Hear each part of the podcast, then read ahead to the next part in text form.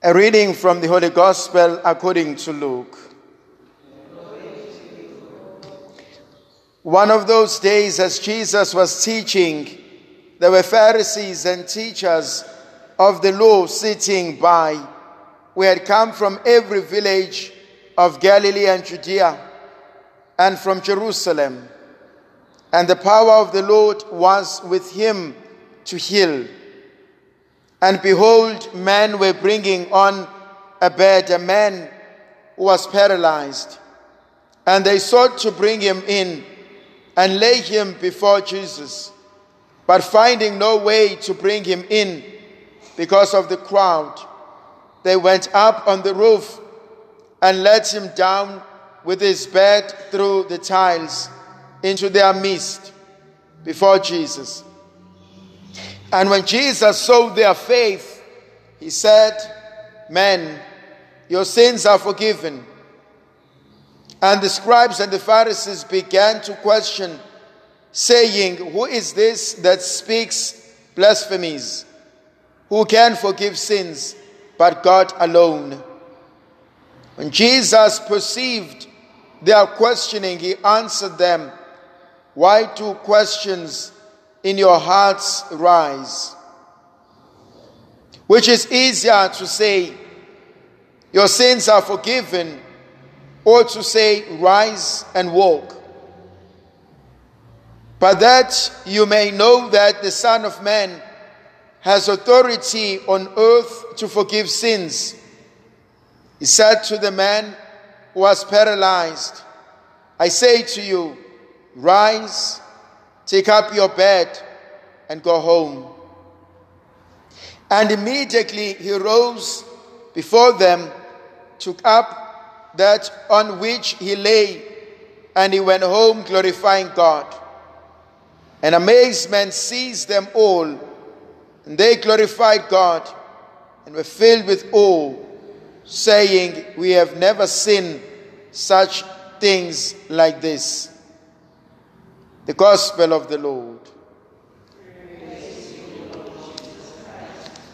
My dear brothers and sisters, there's quite a lot that this Gospel account presents to us. The first one, I am amazed at the great number of people who came to listen to Jesus. The Pharisees, the teachers of the law, the crowds, people who came because they were searching. And obviously, there are two arguments here. There are those who were searching for the truth. There were those who were looking for opportunities to catch Jesus. And it can happen even in our day where I go out to look for the truth, where I go out to quench the thirst. But also, it can happen that I can waste my time on that which is futile, on that which is no longer giving me life. So, the first question for me it's about those who are searching, those who are looking for something in their journey. The second one for me, which is also beautiful, it's a group of men who bring in their friend. A friend has been paralyzed, but he has people who care for him. He has people who love him. He has people who want him to be better. Do you have someone like that? Someone who genuinely cares about you, someone who worries about you, someone who pushes that you become better, someone who sacrifices everything so that you become okay. Quite a number of people are very good at giving and terrible at receiving, are very good at loving and terrible at being loved are very good at providing and terrible at allowing someone to spoil them. It's not that they don't want it, it's not that they don't need it, but they haven't received it for a long time and they've accepted it as a way of life. So you have this group of people who are loving this man, and I love how the man relaxes and allows his friends to love him, allows his friends to worry about him, allow his friends to take care of him.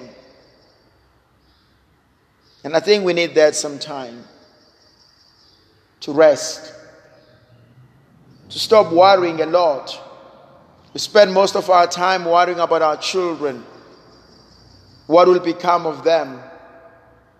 We worry a lot about the future, and we hardly worry about ourselves. We hardly spoil ourselves or do something for ourselves. The third element that also speaks to me is this group of men who come and they realize they cannot get to Jesus.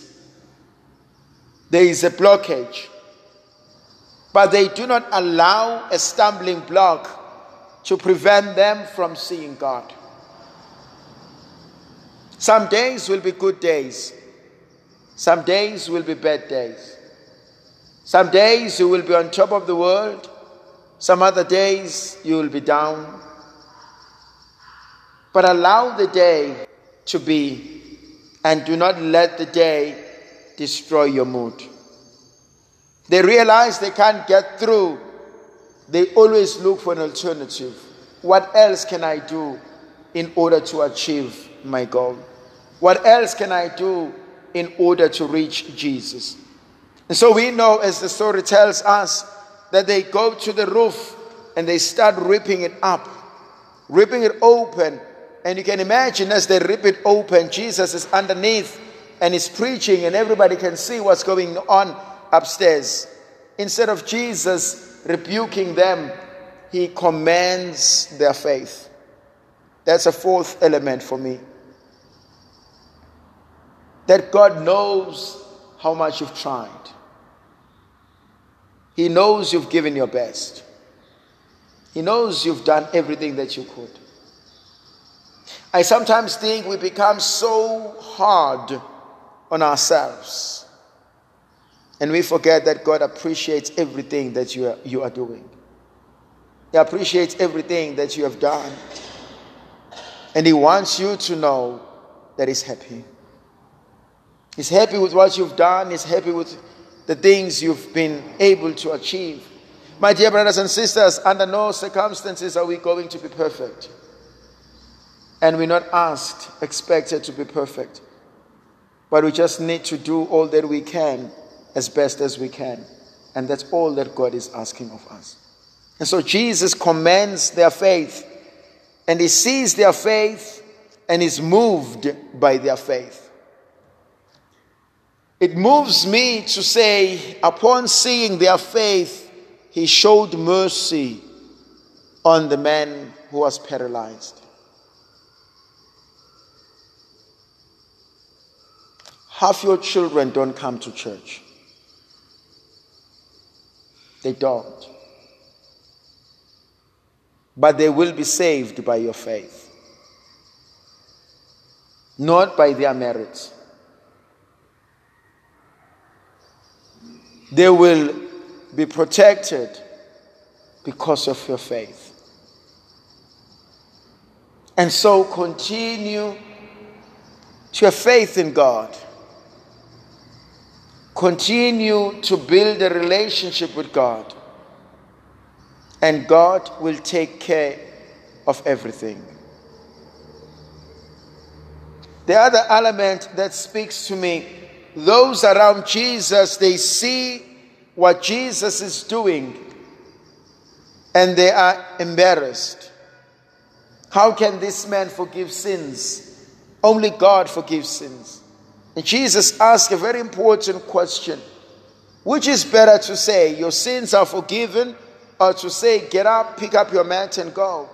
But to show you that I'm God, that I'm the Son of God, that I'm sent by the Father. Not only am I saying to you, your sins are forgiven, but pick up your mat and go. And that is an important phrase for me. This man was sitting on this mat and it's us to pick it up and to go. You go home to your own beds, to your own pillows, and your pillows know your tears. Your rooms know your grieving. And God says, Get up. The time for moaning and grieving is gone. The time for complaining and crying is gone. Get up and go home. And maybe that's one of the most beautiful things. It is to start living. Live as if there is no tomorrow and make the best of what God has given you. May the Virgin Mother of God continue to be with us, to protect, to bless, and to guide us. The Father, the Son, and the Holy Spirit. Amen.